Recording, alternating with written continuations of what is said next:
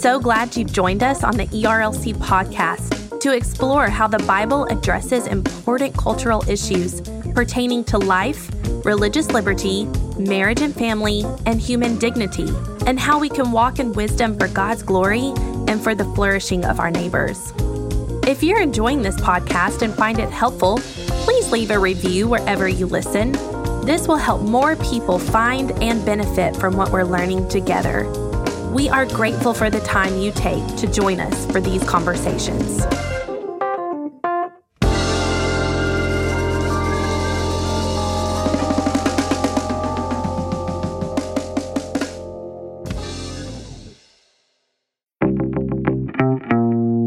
Hello, and welcome to Weekly Tech, a new technology podcast focused on navigating the digital age with wisdom where each Monday we'll dive into the most pressing and talked about technology stories in order to keep you up to date and prepared for the week ahead.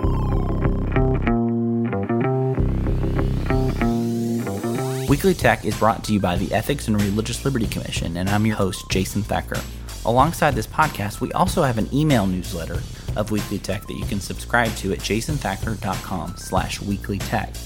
And in this email briefing, you'll get all of the stories that we talk about here, as well as some extra links and some helpful information delivered to your inbox each Monday morning. Again, you can sign up at jasonthacker.com slash weekly tech.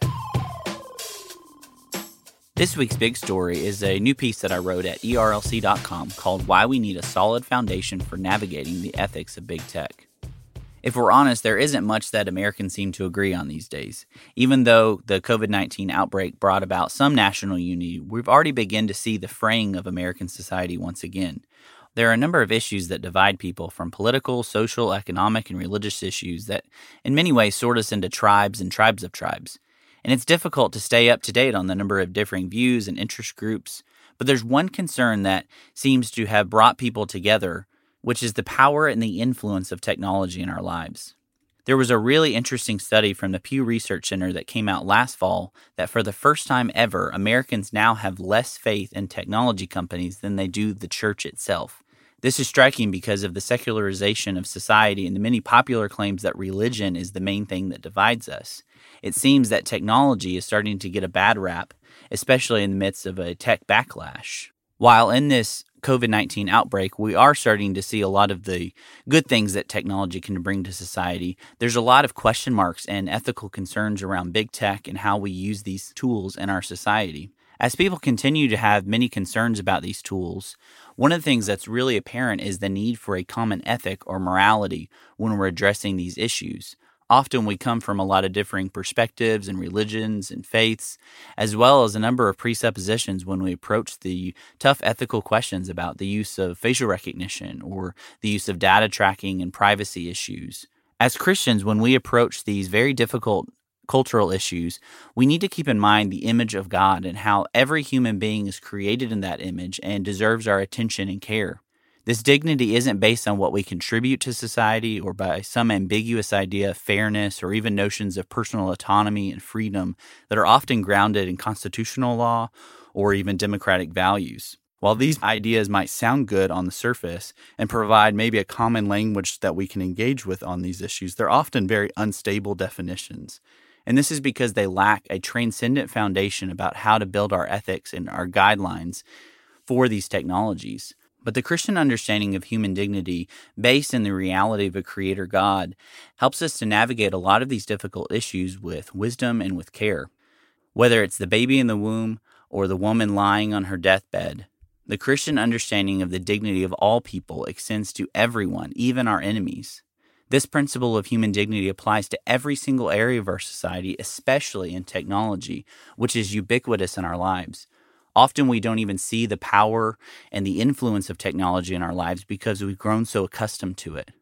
But whether it's the effects of automation on our jobs, privacy concerns over government surveillance, or even the use of artificial intelligence in communications and in warfare, these technologies are raising very tough ethical questions that our society is seeking to grapple with and to deal with in light of a lot of these pressing issues whether it's issues of automation on our jobs, issues related to our family and raising our children, privacy concerns over government surveillance, or even artificial intelligence and warfare.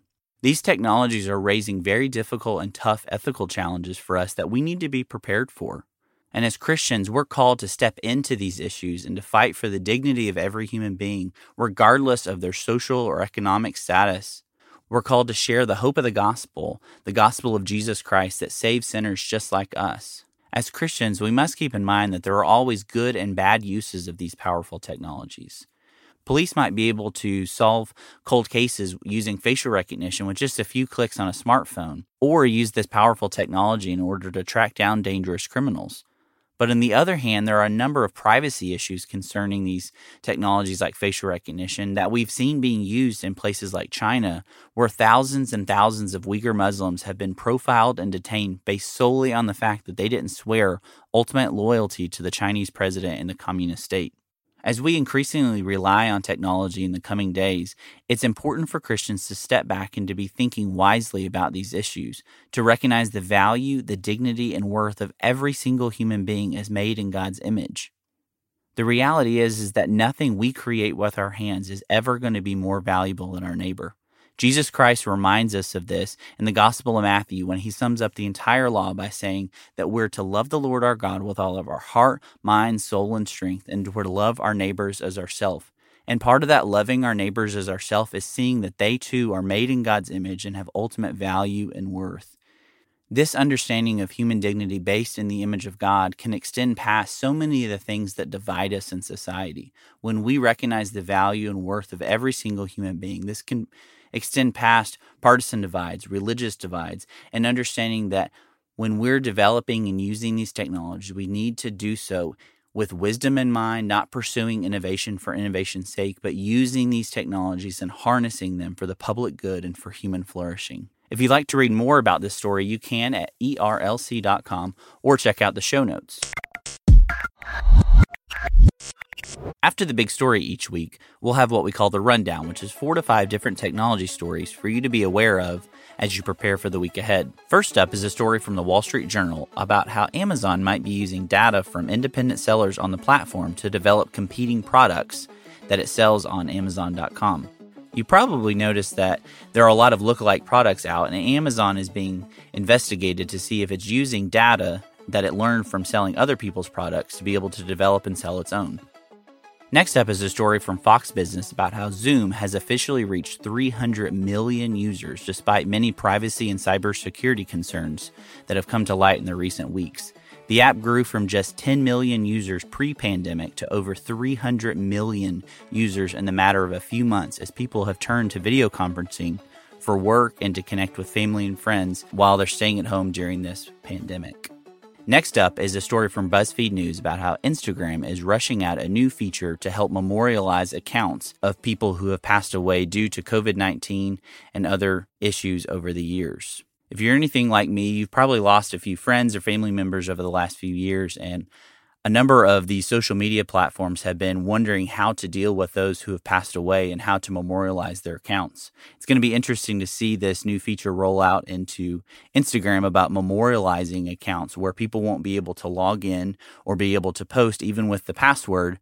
The last story in the rundown this week is an opinion piece in the Washington Post by Mark Zuckerberg, the CEO and founder of Facebook. Zuckerberg writes about how data can help aid us in the fight against COVID 19 through a number of tracking and surveillance type programs, but also weighs those against issues of personal privacy, which have been in the news a lot lately. It's an interesting op ed. Well, that's it for this inaugural episode of Weekly Tech.